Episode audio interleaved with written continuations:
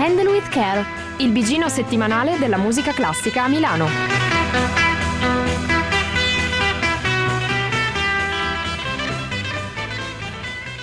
Giovani radianti, radiosi, radiatori di Radio Statale, sono le 21.05, è lunedì e questo è Handle with Care. Come al solito io sono Silvia, sono in compagnia di... Tito? Chiara? Unt Francesco. Evviva! Siamo riusciti a partire nonostante qualche un po' di ritardo. Ma no, vabbè, niente. Ce la facciamo, problema. ce la facciamo. Eh, Come no se non ce la facciamo?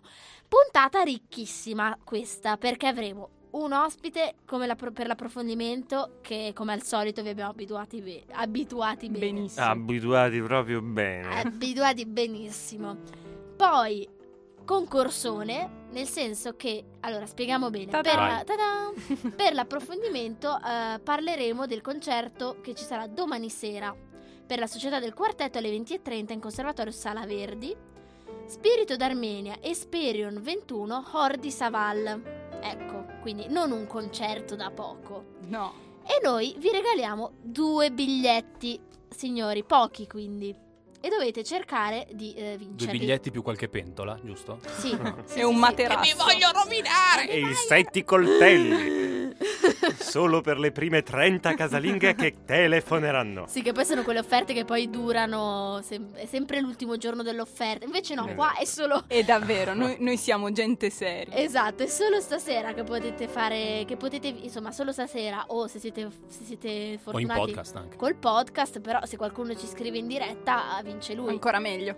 Sostanzialmente cosa dovete fare? Come l'ultima volta, vi facciamo una domanda inerente al concerto e ehm, dovete scrivere alla pagina Facebook, un posta privata, la risposta e se siete i primi vi aggiudicate i biglietti. I primi due insomma. Ma se sei, se sei uno zozzone che non ha messo like alla pagina, Eh. puoi comunque scrivere un messaggio privato? no, No, beh, mi sembra molto giusto. Eh, mi sa di no, quindi mettete like e poi scrivete la risposta a questa domanda. L'ensemble eh, di Hordi Saval si chiama Esperion 21. Da dove deriva il nome di questo ensemble che Saval ha fondato nel 1974? Provate a Ta-da! rispondere. Ragazzi, cioè, esiste Google. Esatto, non è, non è difficile, quindi Sì, la trovate diciamo subito. che non è barare e cercare le risposte Esatto. su Google, l'importante è rispondere e aggiudicarsi i biglietti. Perché Esatto. abbiamo avuto Ragazzi. sentore di mh, Di radioascoltatori. troppa onestà. Eh. Sì. Velocissimamente, Bravissimi. Velocissimamente scriveteci. Noi intanto partiamo subito con la musica. Stasera eh, invece cambiamo completamente registro di- di- rispetto a quello che avevamo parlato finora e ci ascoltiamo di Varese Hyperprism. Hyperprism.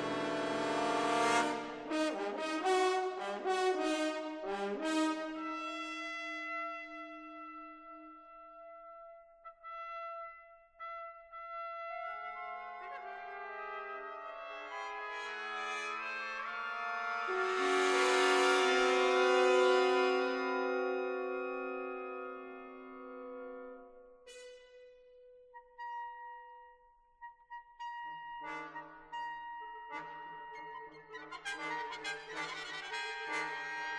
you.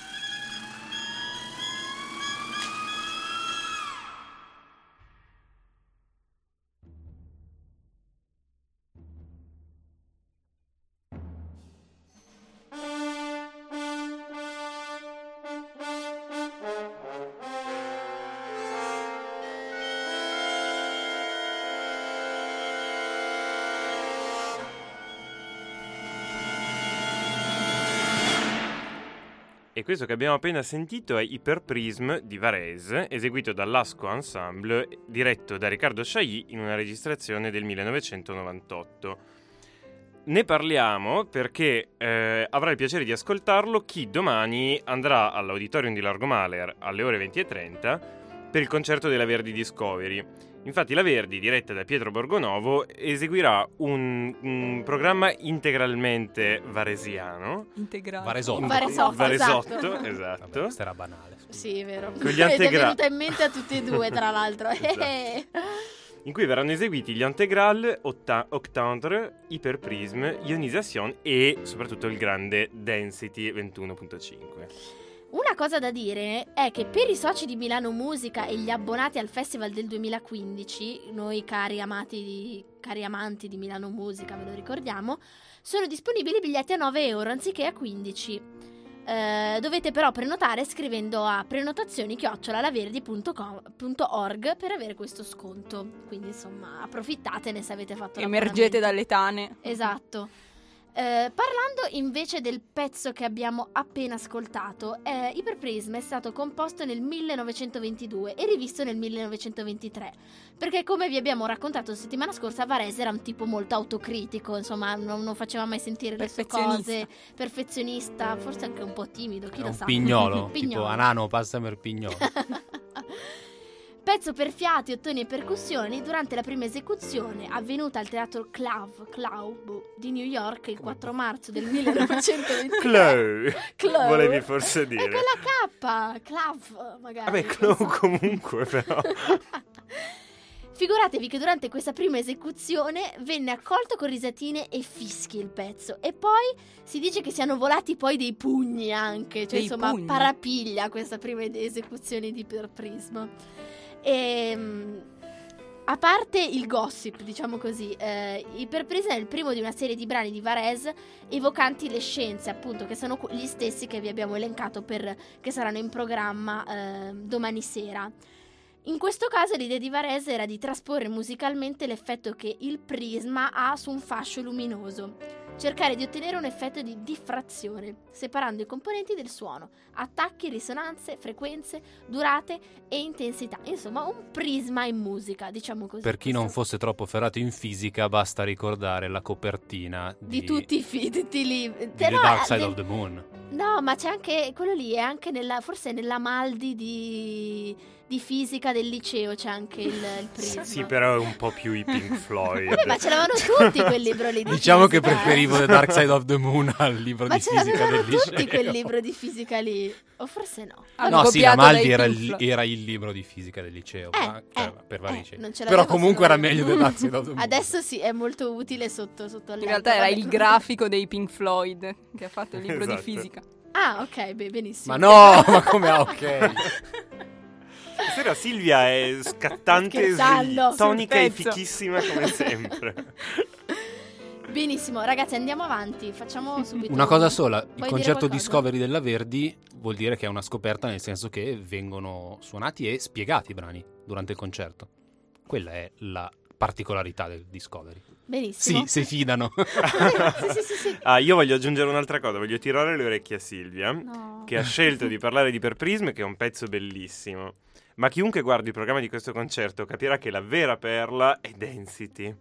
Perché Density 21.5 è un pezzo che è caro a tutti, non solo a quelli che suonano casualmente il flauto. Comunque non Ecco. l'ho scelto io i per No, prima, ho dopo scelto di- Fra, eh. per questioni meramente tempistiche, aveva una tempistica ottima per la... E andate, andate a sentire Density 21.5, eh, la densità del platino. E andiamo avanti con un altro pezzo. Andiamo avanti con un altro bellissimo pezzo. Ci spostiamo di pochissimi anni. Sì, dai. Eh, Stravinsky, sentiamocelo così.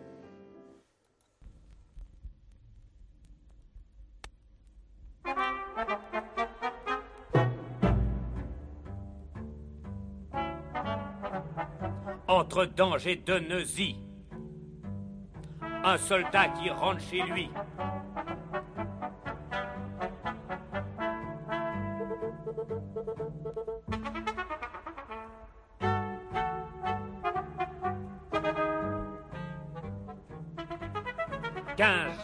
De congé qu'il a. Marche depuis longtemps déjà.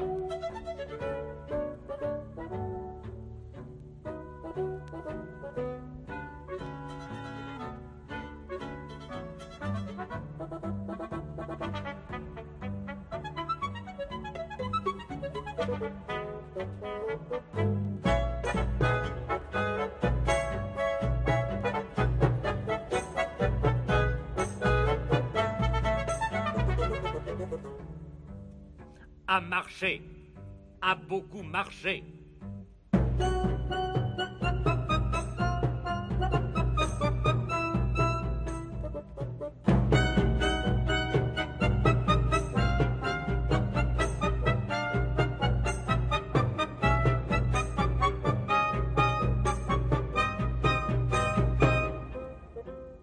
S'impatiente d'arriver parce qu'il a beaucoup marché.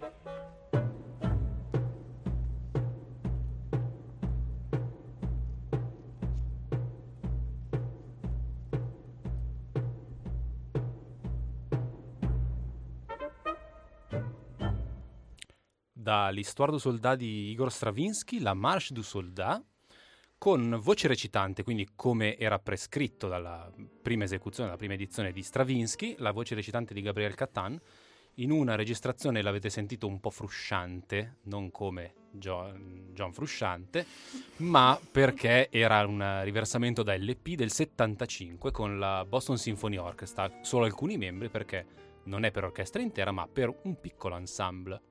Chi Noi me ne racconta qualcosa? sem- noi intanto ricordiamo che però siamo sempre su Radio Statale, Handle with Care, e eh, ci trovate anche in podcast su iTunes. Attenzione, Su attenzione. iTunes. Siamo ufficialmente su iTunes. È un po' che ci siamo in realtà, nel senso che però siamo arrivati pian pianino. Una partenza in sordina, Esatto, però ci però ci trovate. Non ci piace fare grandi annunci, noi siamo per un'eleganza discreta. Però siamo su iTunes, ci trovate, cercateci nel iTunes Store, ovviamente è store, ma non è che dovete pagare, è tutto gratis. Mhm. E iscrivetevi al, al nostro podcast, così eh, vi arrivano subito le, le puntate da, da ascoltare automaticamente, manco vi dovete ricordare voi. Così. Dicevamo invece di questa Histoire du Soldat. Raccontaci tu, Chiara. che ascolteremo questa settimana per la stagione dei pomeriggi musicali, quindi al Teatro del Verme, in particolare giovedì sera alle 21 e sabato pomeriggio alle 17. Eh, non saranno i pomeriggi musicali a, a suonare, bensì le prime parti della Filarmonica della Scala, dirette da Alessandro Ferrari, con voce recitante di Alfonso Antoniozzi. Quindi in italiano, immagino. Sì, penso di sì. Testo in italiano tradotto. Sì, sì. sì, sì, Che non è una novità, nel senso che Sì, spesso fa- si quasi fa in sempre italiano viene eseguito con... Ci sono. Lo dicevo a Silvia, a Silvia e Tito prima che su YouTube si trova una versione bellissima che hanno dato sulla Rai nel 78.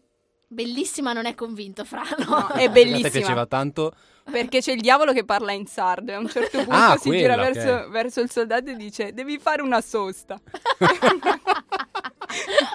Quindi La bella, la Vabbè. buona vecchia televisione Ah, che insegnava agli italiani l'italiano. la cultura Esatto. con la C maiuscola. Però, insomma, che cos'è questa Histoire du Soldat? È, è un'opera di Igor Stravinsky scritta in un momento particolare della sua vita perché, eh, come egli stesso parla nel- nelle cronache, nella sua biografia, ehm, è un momento difficile per tutta l'Europa perché siamo alla fine del 1917, eh, c'è la guerra mondiale, lui ha chiuso completamente i suoi rapporti con la Russia dopo la rivoluzione e ehm, nel 18, in preda a sofferenze economiche e non solo, e in seguito ad alcuni lutti, decide di mettere... Insomma, un bel periodo, Sì, eh. sì, proprio un periodaccio, una cosa terribile. Dice Ah, che sia lui che tutti i suoi amici stanno male. una- Tristezza palate. Sì, vabbè. sì, insomma. Tirano su questo spettacolo itinerante. Doveva essere uno spettacolo che in Svizzera, cioè partendo dalla Svizzera, eh, con un teatrino itinerante, girava per i villaggi eh, con, questo, con questo organico ridotto. Parla- sono sette strumentisti, per queste sono le, le prime parti della filarmonica. eh, una voce recitante e poi il, pochi personaggi, cioè in particolare il soldato e il diavolo, perché si parla di, di un patto col diavolo qui, mm, sulla falsa riga del Faust, un incrocio tra il soldato fanfarone di Plauto E il Faust. e il Faust. e ehm, Mi sa che preferisco Plauto. sì, decisamente, però insomma è simpatico.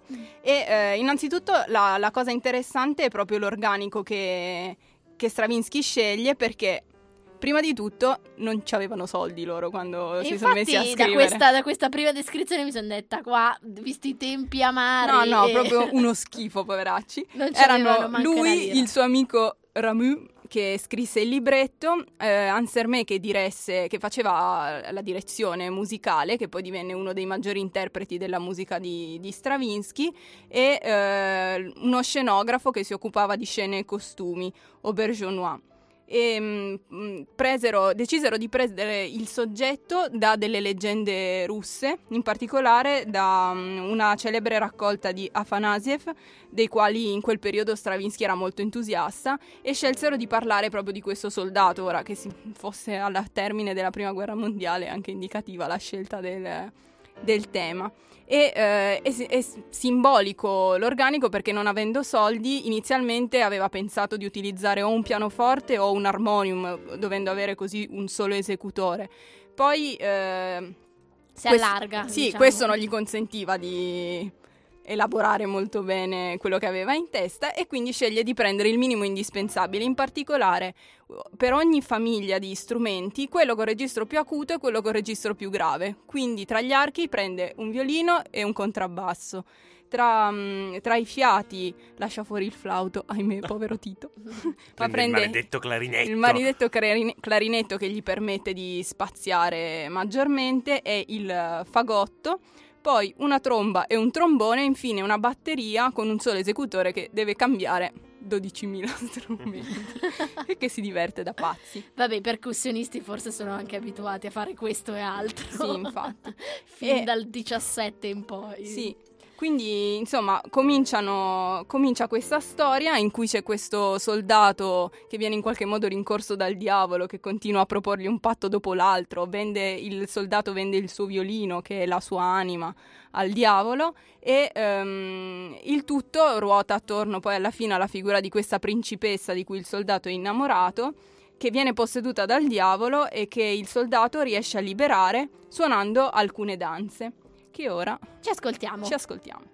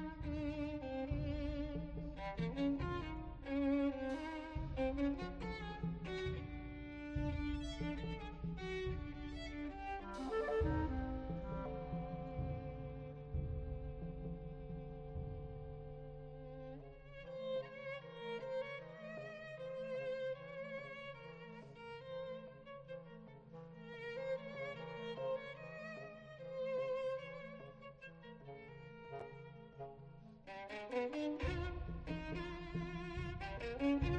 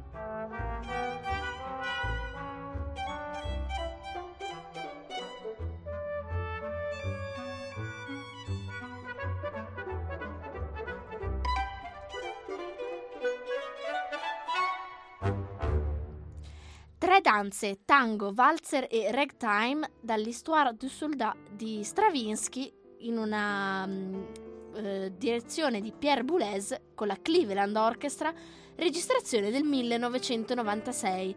Stiamo parlando appunto di questo appuntamento con i pomeriggi musicali con Stravinsky questa settimana.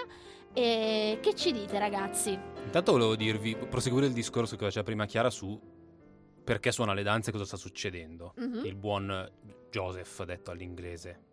Sì. Giuseppe. Giuseppe, vabbè, Giuseppe. Giuseppe, la. Lui. Ehm, la- quello che prima da cui eravamo partiti è la figlia del re del paese in cui arriva il protagonista è malata e chiunque la salvi la potrà avere in sposa.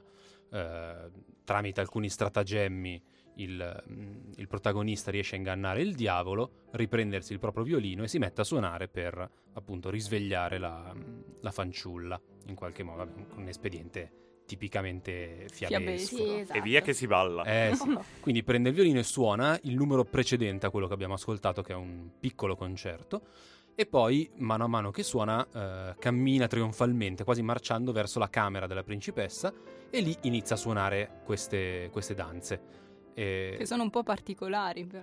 Sono particolari, esattamente. Beh, ovviamente il potere della danza che risveglia, guarisce e appunto sono danze particolari perché non sono le danze russe che invece fanno un po' da scen- l'ambiente russo che fa da scenario a la, la, storia da cui è stata presa, quella di Afanasiev. Sì, sì, la, l'ambientazione. Esatto, tutta l'ambientazione, ma russa. sono tre danze, appunto, un tango, un valzer, un ragtime, che arrivano da posti del mondo molto, più molto lontani e ovviamente anche a livello sonoro molto lontani. Perché? perché l'idea di Stravinsky era quella di um, fare una sorta di parodia degli, dei, degli, stili di danza un po' standard che andavano all'inizio del Novecento, quindi un ragtime sicuramente, un valzer che in Europa era la faceva da padrona e un tango che dal Sud America in, nel primo Novecento, grazie anche ai frequenti scambi e migrazioni, era arrivato in Europa e anche lì era diventato protagonista. Oltre a questi ci sono anche poi delle marce e dei corali che sono altri, um, altri stilemi di musiche non russe che mhm. Stravinsky usa nella sua opera. Oltretutto Stravinsky spesso uh, rievoca il sound di una jazz band di New Orleans. Perché? Perché c'era il suo amico, collega Ernest Ansermet, che da New Orleans uh, arrivava e dove aveva lavorato, con cui aveva fatto amicizia che gli mandava le partiture, i fogli, i fogli le partiture di, di musica per, per, jazz band. Pirateria. Appunto, New Orleans. e quindi sì, l'idea po- era quella un po' di inserire tutti alt- altre, altri, sonorità, altri stimoli, altre sonorità e altre forme anche in, un, in, una base che invece era molto strutturata secondo lo, lo stile russo.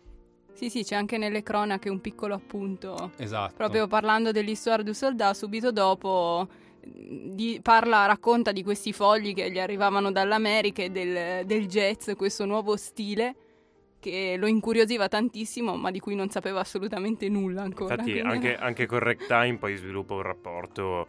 Insomma, ci torna su Ragtime esattamente un anno dopo, proprio nel, sì, sì. nel, nel 18. Ci lavora subito dopo. Esatto. E tra l'altro, cosa, cosa, buffa, finisce di strumentare il suo Ragtime nel momento in cui a Versailles viene fermato l'armistizio della, della prima, prima, guerra mondiale. Buffa? Bu- buffissima! buffissima! Sì, tanto per Popolo continuare a parlare di giorno, guerra. sì. Mm. E soprattutto raccontiamo la fine di questo... Ra- Allegria, dai, diciamo. Continuare l'allegria post-guerra. Non possiamo, certamente, perché ehm, appunto già era cominciata con per rispondere alla sfortuna e al momento di, di, crisi che vivevano. E purtroppo bisogna dire che l'Histoire du Soldat nel suo progetto itinerante fallì perché non a parte... ha itinerato per niente non ha itinerato ci fu questa prima a Losanna eh, furono, di cui furono contentissimi anche lo stesso Stravinsky disse che fu la migliore esecuzione dell'Histoire du Soldat che ebbe modo di sentire in tutta la sua vita ma il problema è che subito dopo arrivò l'epidemia di spagnola in tutta Europa. Ricordatemi, siamo... la spagnola è quella che ti mette a letto o che ti mette sulla tazza? A letto, a letto. a letto. Mi sa che ti vengono i bubboni. Ah, e... proprio sì, proprio brutti. È quella, è quella, che uccide più della, più della prima guerra mondiale. Fatto sta che si ammalano tutti i componenti, tutti, tutti, coloro che lavoravano a questo progetto, per fortuna non muoiono, a quanto ho capito, però eh, si ammalano tutti e quindi... Insomma, pro... non si itinera più niente. Non itinerano niente. Anche perché itinerare in Svizzera con la febbre mm, mm. non è grande idea. Quindi... Dopo que- su queste note allegre Zazza. andiamo avanti e ci ascoltiamo il primo movimento moderato dal concerto per violino e orchestra di Glazunov.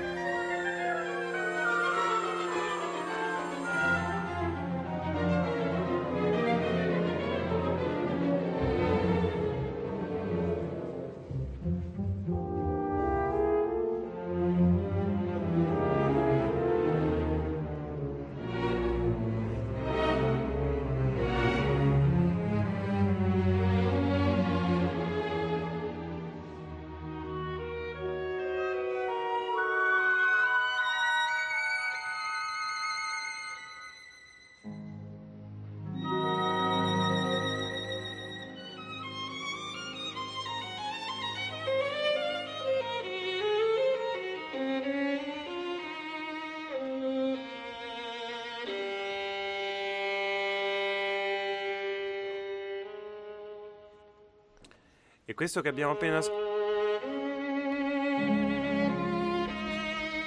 Questo che abbiamo appena ascoltato è mm, il concerto per violino e orchestra, il primo movimento di Alexander Glazunov. Al violino abbiamo ascoltato Hilary Hahn con la Vede Air Symphony Orchestra di Colonia, diretta da Simon Biklov nel 2008. Lo ascoltiamo perché eh, è protagonista, insomma è uno dei brani scelti in programmazione per l'appuntamento della Verdi Sinfonica del 4 dicembre. Venerdì quindi. C'è un appuntamento in meno questa settimana. Esatto. Quindi attenzione. Eh, e poi sarà domenica appunto al pomeriggio Magnifica. alle 16. La Verdi Sinfonica con al violino Nicola Benedetti, al di- direttore Stanislav Kochanowski, in programma di Nicola Campogrande un altro capitolo delle Expo Variations, la Thailandia, di Glazunov appunto concerto per violino e orchestra in La minore opera 82 e di Rachmaninov sinfonia numero 2 in Mi minore opera 27. Attenzione, anche qua c'è una promozione. Ta-ta. Ale, biglietti Regaliamo. come se piovessero. Biglietti di platea a 17,50 euro anziché te- 35 Quindi un bel di- 50%. eh beh, biglietti di balconata a 12,50 euro anziché a 20 euro, fino a esaurimento posti.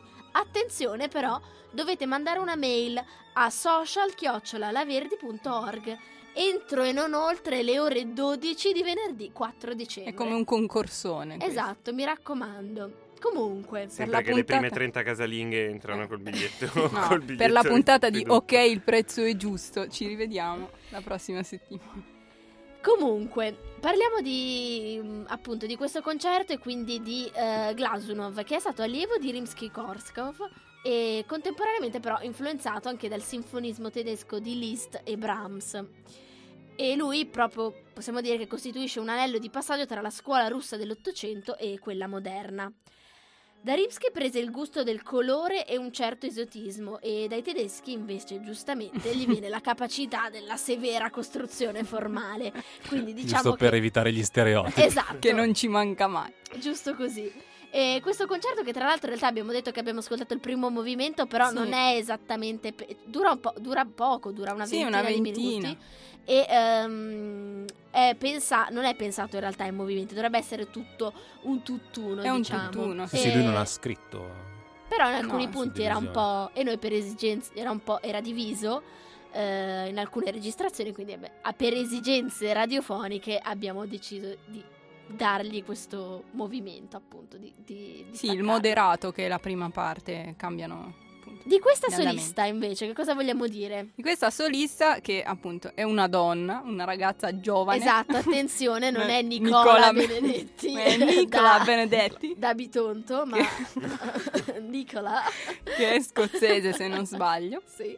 E- è interessante perché mh, lei stessa afferma di essere molto legata a questo concerto perché è il concerto con cui eh, debuttò qualche anno fa in Nord America con la Vancouver Symphony Orchestra. E eh, in quel caso lei non aveva mai suonato prima il concerto di Glazunov per eh, violino e lo, studi- lo studiò apposita- appositamente per l'ingaggio con eh, la Vancouver Symphony Orchestra, cosa che lei ricorda come uno dei più gravi errori della sua Non carriera. è stata una grande idea, diciamo così. No, quello di studiare appositamente per un debutto in cui già sei ass- Per un debutto continentale. eh, sì. capito, un concerto che non hai mai fatto. Porta Mozart, va? Sì. e soprattutto povera, anche qui la sfiga stasera sono veramente terribile. Sì. Ehm, due giorni prima del concerto si chiuse il dito della mano sinistra dentro la porta. Oh. E quindi, insomma, le- c'è un video su YouTube dove lei presenta il concerto e racconta di questo aneddoto. Povera, cioè, proprio. Mi ha fatto una pena. Nicola Benedetti ehm, ha diciamo un qualche trascorso radiofonico, nel senso che a volte ha partecipato a questo programma di BBC Radio 3 che si chiama In Tune, prestando la sua voce, è stata intervistata, poi lei ha fatto recentemente ha fatto questa collaborazione con Winton Marsalis, per Mm. cui è stata, è stata ehm, insomma ne hanno- sono stati invitati a parlare, l'album eccetera, insomma le solite promozioni che si fanno, ma poi lei comunque ha collaborato con questo programma facendo una cosa molto, questa rubrica molto interessante eh, che si chiama, eh, se non sbaglio, 10 Pieces, 10 Facts, che sostanzialmente prendono un pezzo famosissimo e 10 aneddoti e ne, pa- ne- li raccontano proprio uno in fila all'altro e viene una cosa molto Delle carina, pillole. tipo podcast, delle pillole che durano 5 minuti su pezzi molto famosi. Per esempio c'era la, su un movimento della, sul secondo movimento della decima di Shostakovich, Ah. per esempio, di cui abbiamo parlato, mi sembra, nella prima puntata di questa stagione di È Andrew una Whitworth. collega qui. È una collega radiofonica. Detto questo, andiamo avanti perché c'è ancora un sacco di cose di cui parlare. Passiamo a tutt'altra musica e ci ascoltiamo un pezzo di San Martini.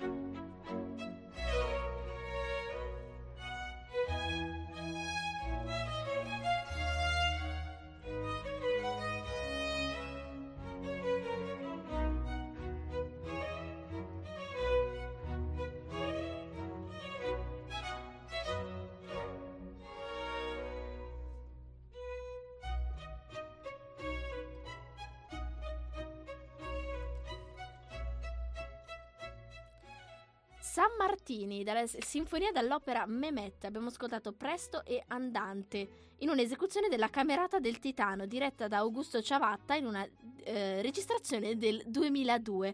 Fra, raccontaci un po' di questa? Mehmet. Vi racconto anche intanto del concerto che si svolgerà domenica mattina alle 10.45 alla Palazzina Liberty, casa dell'Orchestra Milano Classica. Il concerto si intitola Tesori milanesi nascosti e quindi ci sono, oltre a San Martini, che tanto nascosto non è, tre brani, di cui una prima esecuzione moderna in Italia, di compositori sicuramente meno frequentati come Giovanni Perroni, concerto in re minore per violoncello, archi e basso continuo, la cara Agnesi, Maria Teresa Agnesi, Mhm. sì, Sì. eh, concerto per cembalo in fa maggiore e di Vaclav Pickel in concerto per violino.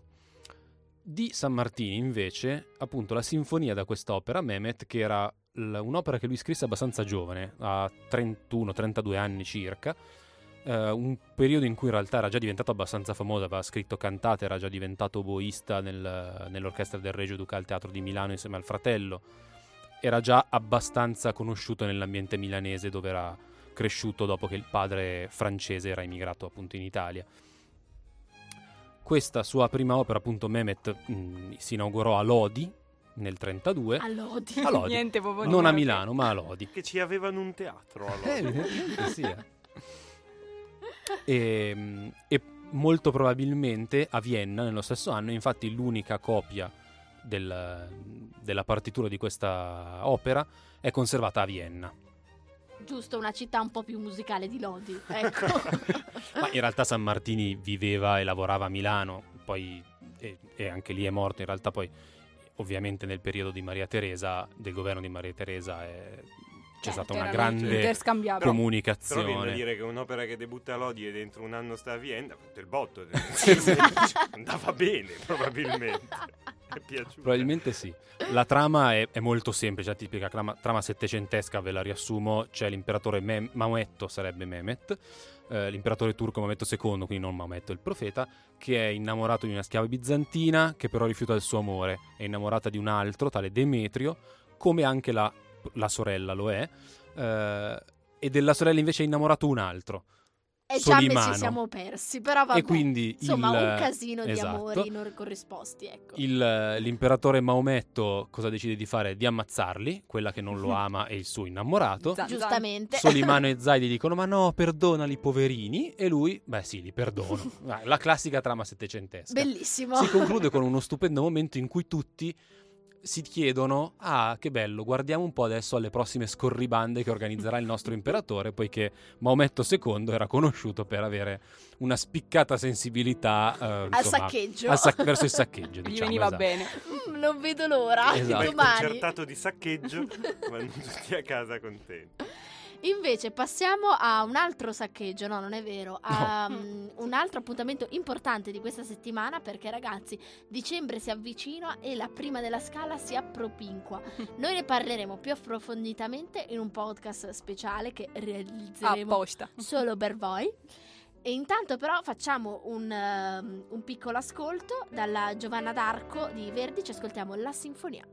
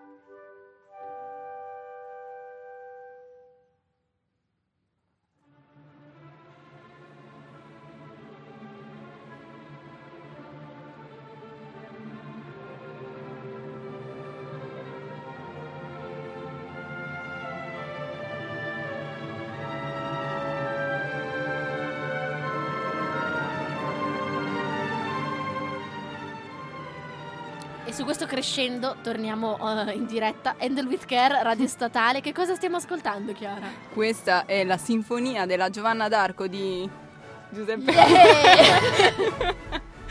di Giuseppe Verdi in in una registrazione del 2012 recentissima eh, della Filarmonica della Scala diretta da Riccardo Sciai, quindi proprio Proprio lui. la fauna che ci sarà in È scala per un'orchestra molto simile a quella, quella che suonerà la prima.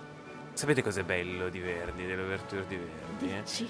È che tu le ascolti mezza volta e, e- e le sai già a memoria, perché è sempre lo stesso Zumpapà, Era è pop. sempre fresco, è sempre bello, è sempre... Esatto, è quella la È sempre che è sempre emozionante, è sempre, no? È quello, è quello lì.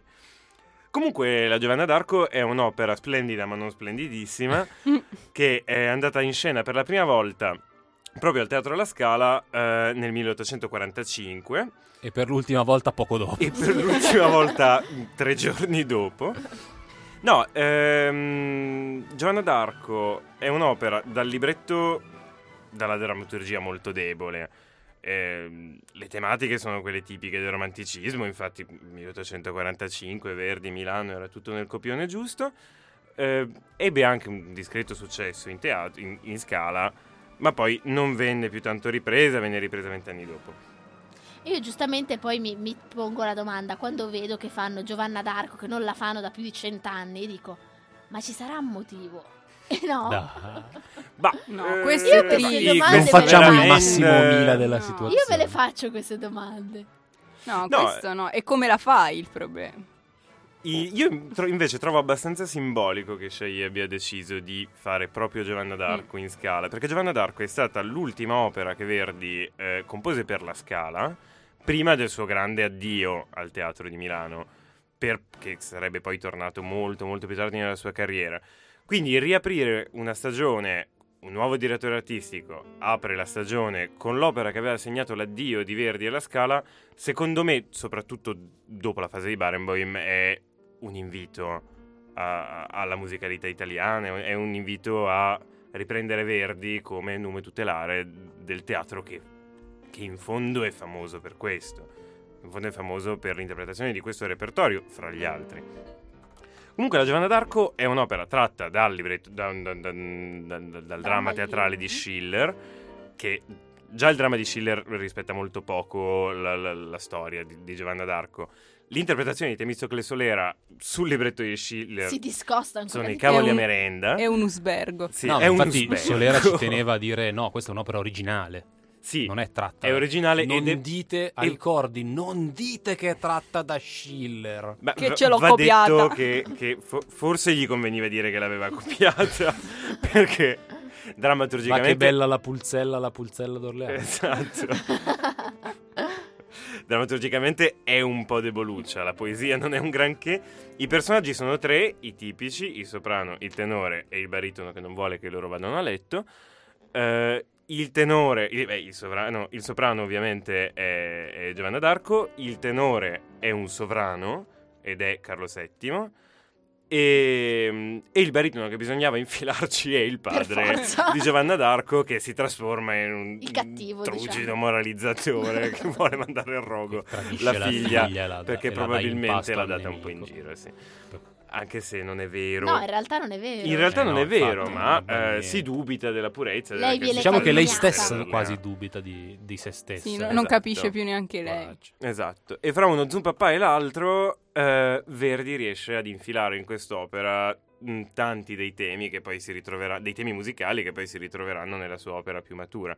Questa è un'opera degli anni di galera, cioè eh, quel periodo della scrittura di Verdi in cui lui sviluppa eh, la sua drammaturgia musicale, sviluppa il suo, il suo linguaggio personale, che poi da Macbeth in poi sarà Verdi Verdone. Verdi Verdone, e bellissimo. E già ci viene in mente. Ragazzi, Nonna! co- comunque ricordiamo che ci sarà l'appuntamento dell'anteprima giovani che sarà il 4 dicembre, venerdì. Ehm, non so se questa, appunto, anche quest'anno c'era la corsa ai biglietti, I forse sono già andati i notturni, campeggi sì. notturni, forse sono andati via già tutti. Eh, non lo so, comunque noi ricordiamo l'appuntamento e nel caso ci fosse la possibilità di, insomma, di accaparrarsene ancora qualcuno, ma probabilmente no, visto che ogni anno questa anteprima viene proprio, si va lì con lo coltello fra i denti alle 6 della mattina alla biglietteria. Nel Comunque- caso provate il bagarinaggio in via Sì. filodrammatici perché qualcosa rimediate. E Magari a- sì. E alle 18, quindi andate verso le 5 Ah. Esatto. Di mattina. di ma- Di mattina. del giorno prima. Passiamo al nostro approfondimento. Sono già le 22.03. eh, lasciamo così, andiamo con l'ascolto e poi approfondiremo.